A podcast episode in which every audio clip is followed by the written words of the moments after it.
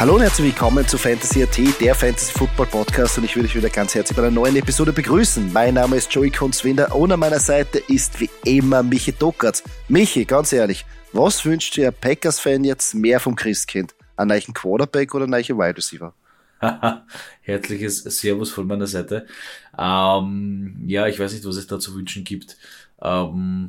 Ich meine, jetzt, es ist noch ein bisschen hin, aber man sollte schon langsam anfangen, sich überlegen, was man draufschreibt, oder? Ja, Packers auf jeden Fall. Es ist eine ganz schwere Situation. Ja. Einen unzufriedenen Quarterback magst du eigentlich nie haben. Ein unzufriedener Aaron Rodgers ist noch schlimmer. Dann ist er immer so ein bisschen so, ja, muss ich als Packers-Fan auch sagen, ein bisschen die Diva durch. Ja. Aber ja, alles in allem einfach, sie brauchen einfach Raps, ja, und anders wirst du das nicht hinkriegen. Ja, anders, die Defense muss passen, also vor allem die Run-Defense, ja, die muss wieder funktionieren. Und dann mit so einem Momentum, wenn die Run-Defense funktioniert, dann wird auch wieder die Offense funktionieren. Ja. Du weißt ja, wie es ist. Ja. Man spielt zusammen, auch wenn man nicht gemeinsam am Feld steht. Aber das stimmt, Offense und das Defense, stimmt. Also, völlig ja. Klar. Ich sehe das Problem, glaube ich, schon von Anfang an, war eigentlich da. Man hat es halt irgendwie versucht zu kaschieren oder sich gedacht, Aaron Rodgers funktioniert mit allem. Und jetzt sieht man halt ganz klar in diesen Situationen, dass einfach der Wide Receiver Core bei Weitem nicht mehr das ist, was er früher gehabt hat. Es fehlt eigentlich irgendein Spieler, der das Feld, also in die Tiefe diagonal gehen kann. El-Lazard ist da, ja, der ist jetzt ausgefallen während dem Spiel, und dann sieht man, dann ist hinterbei nichts. Also Randall Cobb war vor dem Spiel schon draußen, und Christian Watson, der Rookie, ist auch Hamstring-Probleme, und dann wird's echt dünn. Und dann merkt man halt, okay, dann ist nur mal Aaron Jones da, der die einzige Waffe ist. Und dann wird halt der Gameplan irgendwann mal durchsichtig. Und dann hast du halt eine Commanders-Defense, die nicht zu unterschätzen sind, weil in der Defense-Line First-Round-Picks oder einige First-Round-Picks sind. Das heißt, dann wird es halt schwierig und dann wird es ein bisschen durchsichtig, wenn es halt nur einen Spieler gibt, auf den man irgendwie sich verlassen kann. Und ja, schwierig. Vielleicht aber bei der Trade-Deadline, vielleicht holt man sich ja einen OBJ oder greift irgendwo zu, wo man weiß, okay, man braucht den nicht. Weil OBJ wäre eigentlich eine gute Wahl, oder? Ja, aber OBJ, also da müssen dann wieder alle fit sein, ja, dass OBJ auch was bringt. Ja, weil wenn du dann wieder nur OBJ hast, macht es auch keinen Sinn. Aber, natürlich. Aber es wäre ja mal ein Schritt in eine Richtung, wo man sagt, okay, man hätte jetzt wieder mal eine Waffe, einen Namen, irgendwas, um Aaron Rodgers wieder glücklich zu machen. Ja, das Problem ist, was mir halt nicht gefällt, dass er glücklich gemacht werden muss. Ja, im Endeffekt, okay, er ist ein Superstar, muss man so lassen, aber ja. Hey, do your job. Ja, er wirkt jetzt auch nicht so am Feld, als ob er wirklich unbedingt 120% geben wird, dass er was dagegen tut. Ein bisschen lustlos. Das ist das Problem, ja, und ich meine, der kriegt auch nicht wenig bezahlt, also nein. Somit finde ich das ein bisschen schade, das ist das richtige Wort. Ich finde es ein bisschen schade. Ja, das verstehe ich. Ist ein bisschen hart anzusehen. Weil generell, also Aaron Rodgers irgendwie in dieser Woche wirklich nicht, also ein Schatten seiner selbst von den Jahren, wie man es früher kennt, aber wenn man da auf die andere Seite geht, der GOAT auch eine miserable Woche gehabt. Also so schlecht haben wir die Buccaneers Offense oder generell Tom Brady schon lang nicht mehr gesehen. Also ja. Panthers komplett zerlegt, keine Chance gehabt, kein Gameplan gefunden, Fehler noch und nöcher auch in der Defense. Jetzt die Frage, ist es jetzt bei beiden, ja, beide stehen jetzt in der Division auch nicht gerade gut da. Wie schafft man es jetzt irgendwie durchzutauchen? Ich meine, bei den Packers haben wir ja schon gesagt, vielleicht mit einigen Waffen, vielleicht, dass man sich da verstärkt oder wieder mal, dass alle fit werden. Aber bei den Buccaneers, ich meine, da gibt es, glaube ich, andere Probleme an der O-Line, die jetzt wahrscheinlich jetzt so schnell nicht zu lösen sind. Ja, ich meine, bei den Buccaneers ist es umso leichter, weil du halt das Arbeitstier Tom Brady hast. Ja. Allerdings passiert halt um ihn herum, also sprich privat, zu viel, ja, damit es nicht das Team betrifft. Ja. Jeder weiß Bescheid, was da passiert, und das hilft auch nicht wirklich. Ja. Er kann dann noch so viele Motivational Speeches halten und so viel dann die Leute appellieren, dass sie sich zusammenreißen sollen und wie gesagt auch eben einfach nur ihre Arbeit machen sollen. Nichtsdestotrotz ist das im Kopf drinnen und wird halt schwer. Ich freue mich schon auf diesjährige Conference Final, weil wenn wir die Buccaneers wieder gegen die Packers sehen, und dann bin ich wieder happy. Also zumindest für die Packers. Ah, da ist noch einer sehr motiviert. Das gefällt mir. Nie die Hoffnung verlieren. Doch geht das gefällt mir. Aufgegeben, sehr gut. Aufgegeben wird nur ein Brief. Richtig. Und 10 Euro ins Phrasenschwein. Wenn wir gleich bei Division-Matchup waren, Ravens kommen mit einem noch rechtzeitig, oder besser gesagt mit viel Glück raus bei den Browns, dass sie da auch noch gewinnen, auch eine Division, die du sehr gut kennst. Die Ravens finden einfach keinen Weg, irgendwie die Spiele oder den Sack zuzumachen. Mir kommt vor, entweder sie brauchen es bis zum Schluss, dass es spannend ist, oder vergeigen's. Ja, das wird dann halt der Knackbrecher sein in den entscheidenden Partien, ja. Wenn es halt mal nicht gegen die Browns geht, sondern halt gegen fällt mir sich ein, egal, gegen die Chiefs, das fällt mir ein, oder gegen die Bills, ja. Okay. Das wird dann halt nicht mehr reichen.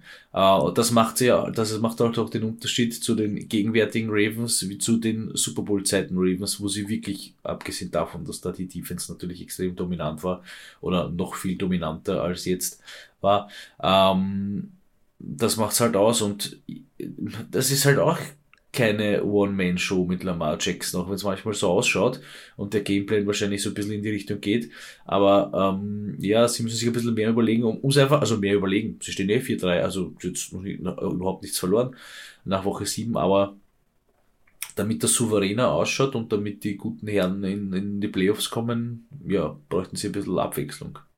Mhm. Das sehe ich genauso. Überraschungen dieser Woche finde ich noch immer, dass die Giants bei 6-1 stehen.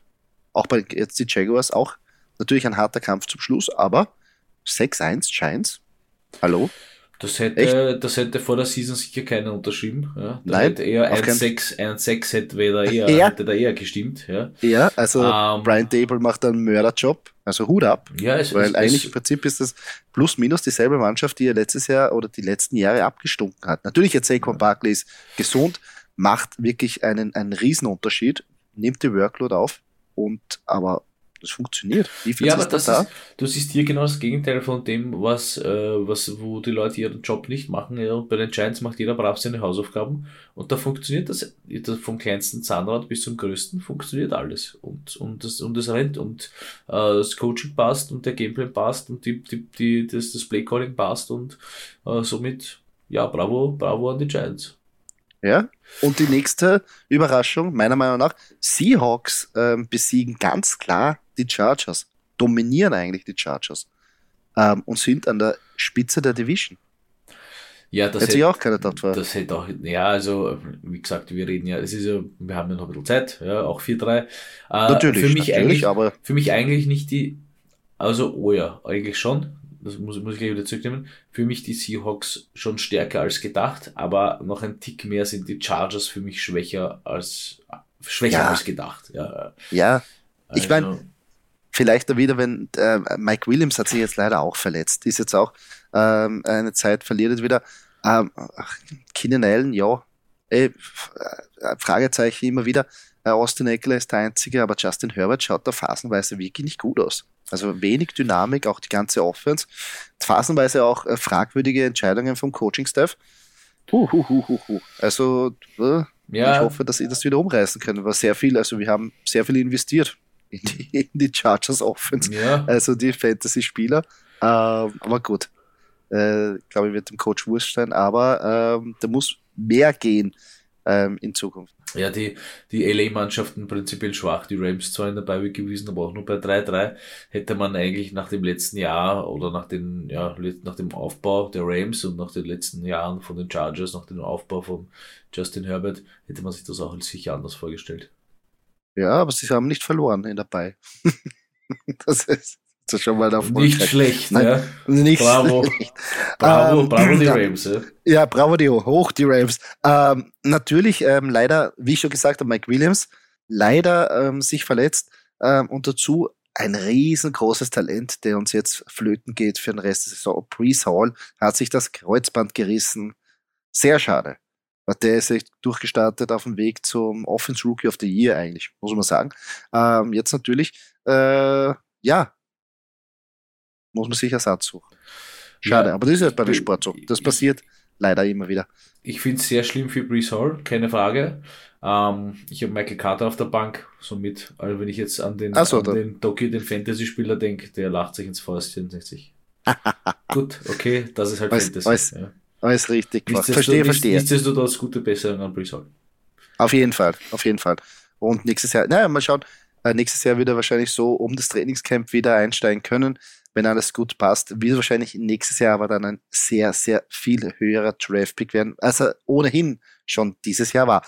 Ja, herzlich willkommen zu unserer Recap-Show. Was wollen wir in der Folge machen? Wir wollen jetzt unsere Top-Scorer diese Woche noch küren auf der Quarterback, Running Back, Wide Receiver und Tight-End-Position.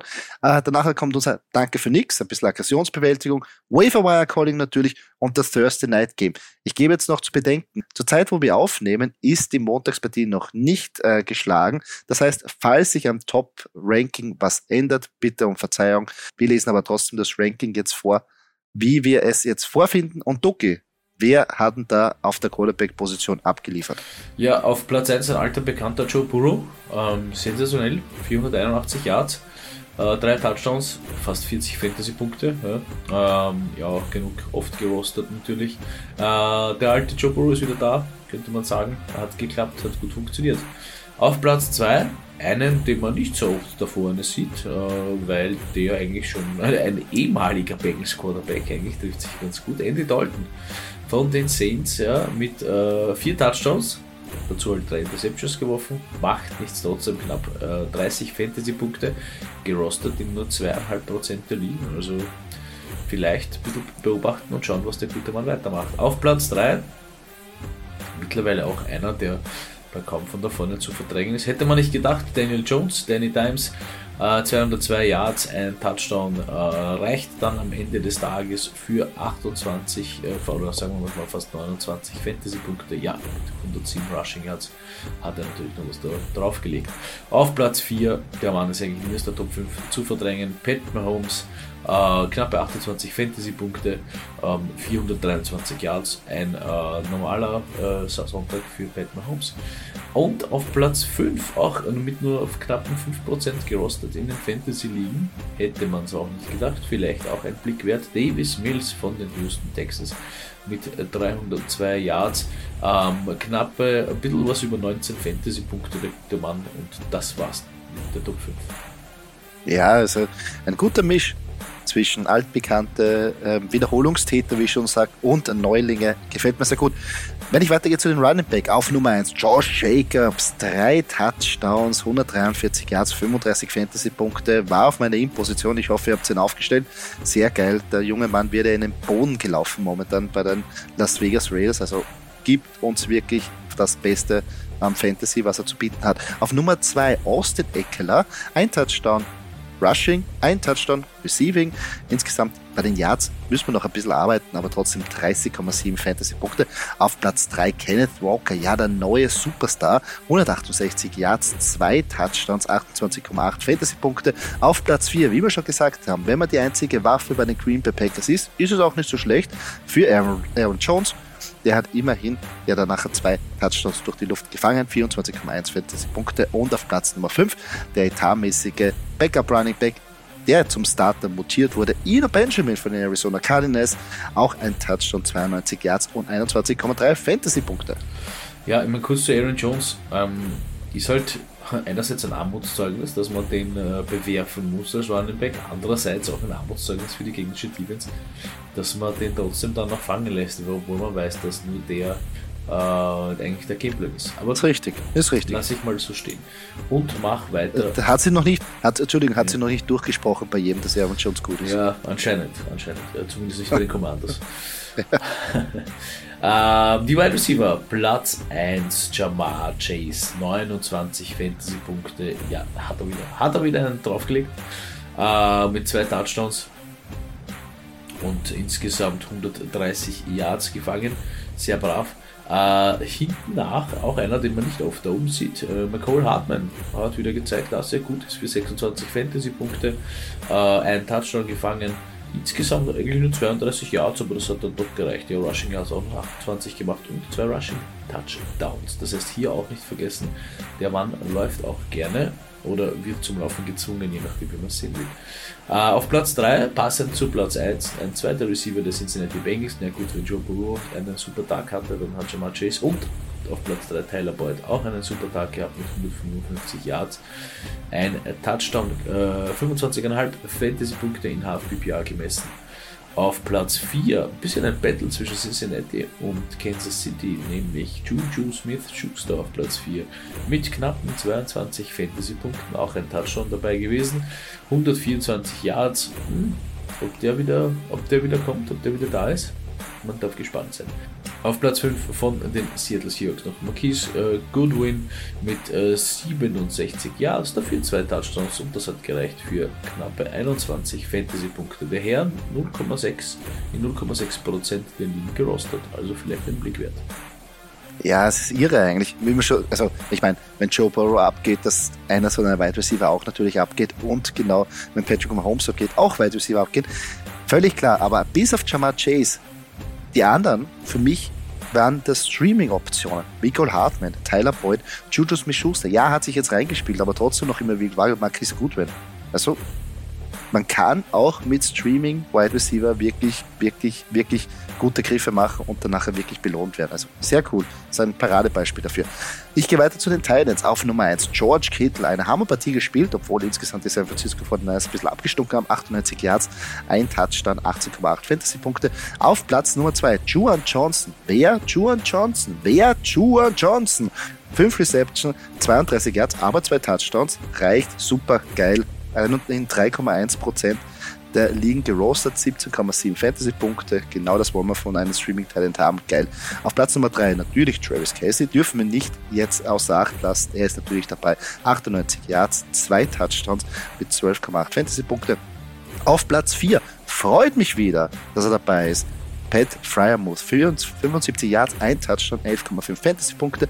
Auf Platz Nummer 5 danach auch noch David Njoko mit 71 Yards, einen Touchdown und 10,6 Fantasy-Punkte.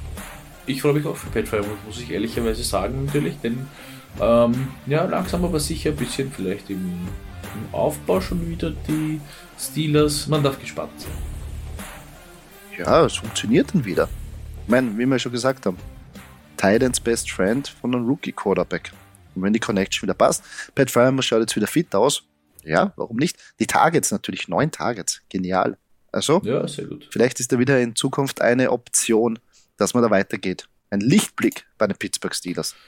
Muss man sich ja festhalten dran. Aber genug von den Top-Performer, die wirklich leibend performt haben. Es gibt aber auch Sachen, die uns in der Woche ziemlich gestört haben, wenn nicht sogar angepisst haben, wo wir richtig krantig geworden sind. Und darum kommen wir jetzt zu unserer Rubrik Danke für nix. Doki, was hast denn du auserwählt in dieser Woche? Ja, ich habe es mal ein bisschen einfach gemacht, muss ich ehrlicherweise sagen. Ich als Packers-Fan sage Danke für nichts, Green Bay Packers. Und bitte im selben Atemzug, dass sie sich wieder ein bisschen brav sind und sich ein bisschen zusammenreißen und wieder ein paar Spiele gewinnen. Bitte danke. Und natürlich Fantasy-Punkte wieder produzieren auf der Wide Receiver-Position. Ja, auf der Wide Receiver-Position. Ich meine, ich bin noch immer so einer, der schaut, ja, Aaron Jones war jetzt bei den Top dabei, aber dem hilft es ja auch ein bisschen, wenn es jetzt gegen ein stärkeres Team spielst und nicht gegen die Commanders, dann wird es für ihn auch schwer. Das heißt, wenn es mehrere Optionen für Aaron Rodgers gibt, dann ist es auch besser für Aaron Jones und also ja, mehr Punkte für Rodgers, mehr Punkte für die Receiver und ja, Punkte für Aaron Jones kann ich nicht sagen, aber genauso viele Punkte für Aaron Jones. Sehr gut, unterschreibe ich sofort. Ich sage Danke für nichts zu Sauce Gardner. Top Cornerback-Pick, super geiler Spieler, gibt's überhaupt nichts. Groß, lange Arme, kann super verteidigen. Und nimmt mir meinen verdammten Cortland Sutton weg. Warum? Sucht einen anderen. Jerry Judy, habe ich nicht gedraftet. Oder neben den Dulcich. Mir wurscht. Melvin Gordon. Geht schon. Montieren auch.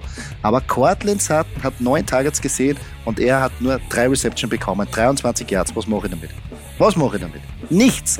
Danke für nichts. Sauce Gardner. Sucht einen anderen. Zum Abmontieren. Ein Tight End. Oder irgendwas. Eine Frechheit. Ich hasse das. Wenn die guten Cornerbacks immer gegen meine Wide Receiver spielen. Da muss man auszucken, oder? Ja, vor allem das Lustige ist, wo der Blick sich bewegt bei dem Spiel, wenn du das Spiel schaust.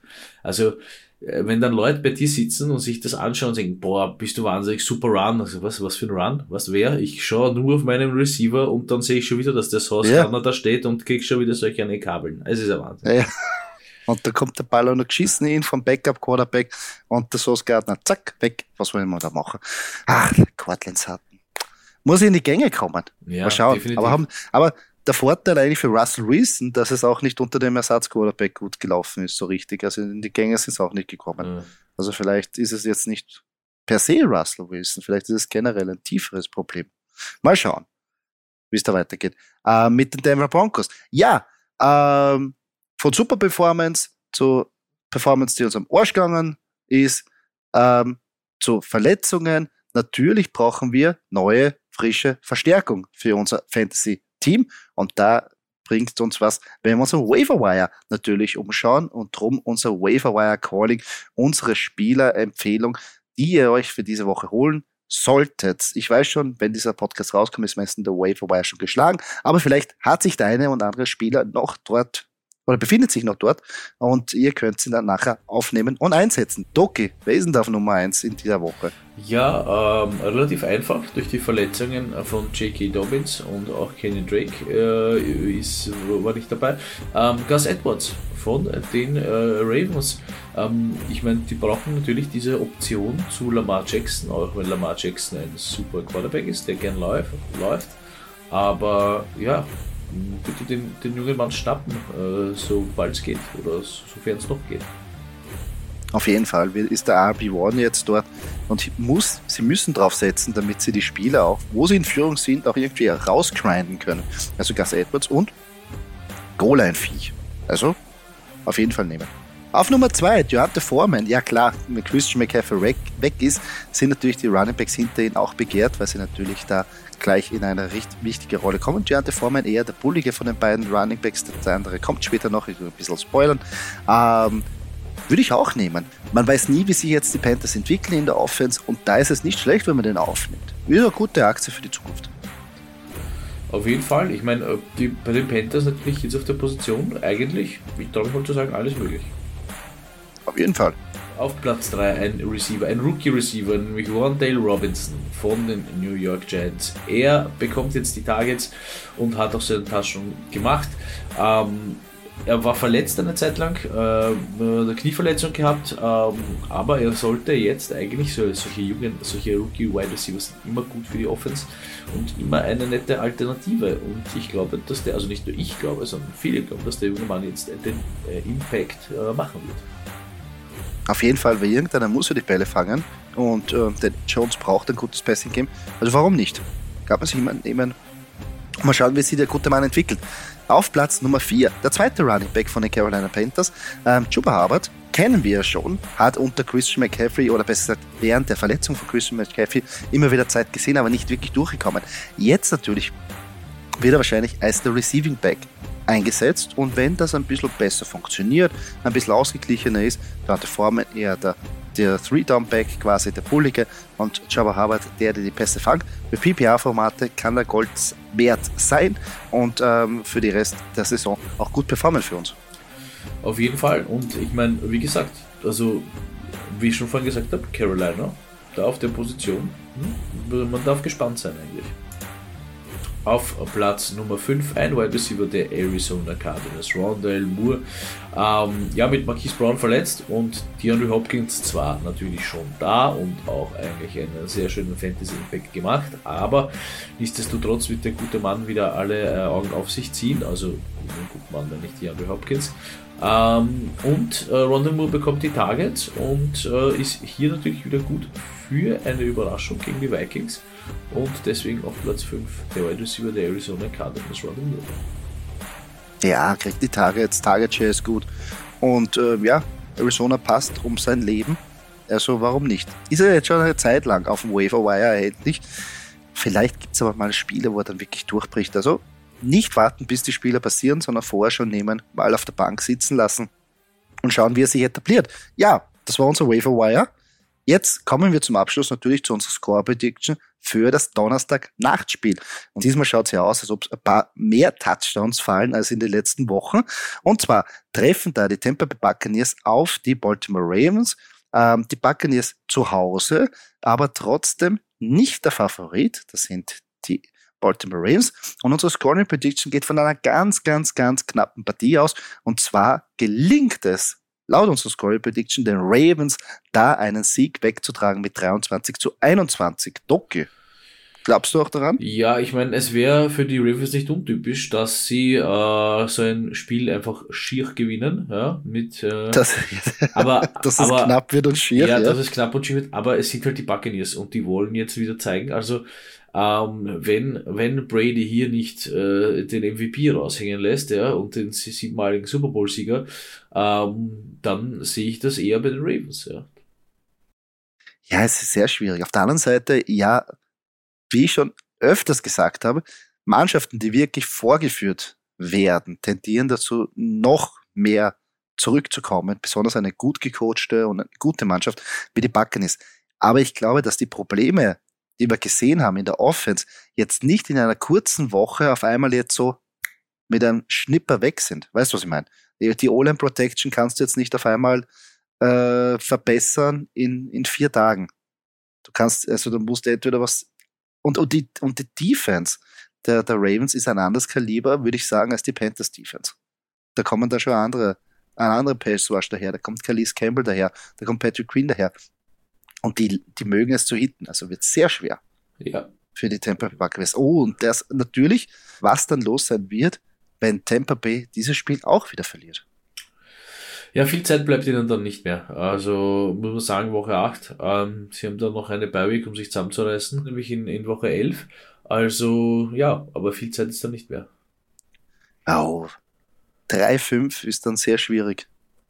Ja, bin ich schon sehr gespannt. Aber wir werden es der Besseren. Wenn es wer kann und wenn wir das bewiesen haben, natürlich. Dann ist es, obwohl ich kein Riesenfan bin. Ich weiß. Passt? Wollte ich nur gesagt haben. Ich weiß, aber irgendwann mal muss ja der Fluch gebrochen werden. Irgendwann muss er ja sterblich wirken. Ja. Zumindest wirkt er jetzt einmal angefressener als normal. Ja. Also die Zündschnur bei ihm ist ein bisschen, wie soll man sagen, kürzer geworden. Nichtsdestotrotz finde ich immer seinen Spruch geil, welcher der schönste Super Bowl-Ring ist, und seine Antwort ist immer drauf der nächste. Also wenn der noch einen 8. einheimst, Chapeau, bist du wahnsinnig, nicht schlecht. Ja, das braucht man auch nicht. Also unangefochten in der Kategorie einfach ein Top-Spieler. Ah ja, aber wieder eine Hammerpartie, freue ich mich echt drauf. Ja, das war es schon wieder mit der Recap-Show. Natürlich jetzt nochmal Housekeeping, ihr hört Fantasy.at, Football-Podcast, falls ihr Fragen habt, Start-Sit, Trade, Calling, you name it, schreibt uns auf Instagram, auf Fantasy.at, wir freuen uns über jede Nachricht, freuen uns auch über Kritik, versuchen Fragen zu beantworten und gegebenenfalls auch in den Podcast einzubauen. Und natürlich, wenn euch der Podcast gefallen hat, gebt uns ein Review, gebt uns ein Like da auf der Plattform, wo ihr diesen Podcast konsumiert habt. Ihr helft uns ungemein. Doki, abschließend gibt es noch motivierende Worte, dass wir uns in die Woche begeben können. Ja, mein Motto für Woche 8, tief spielen und hoch gewinnen.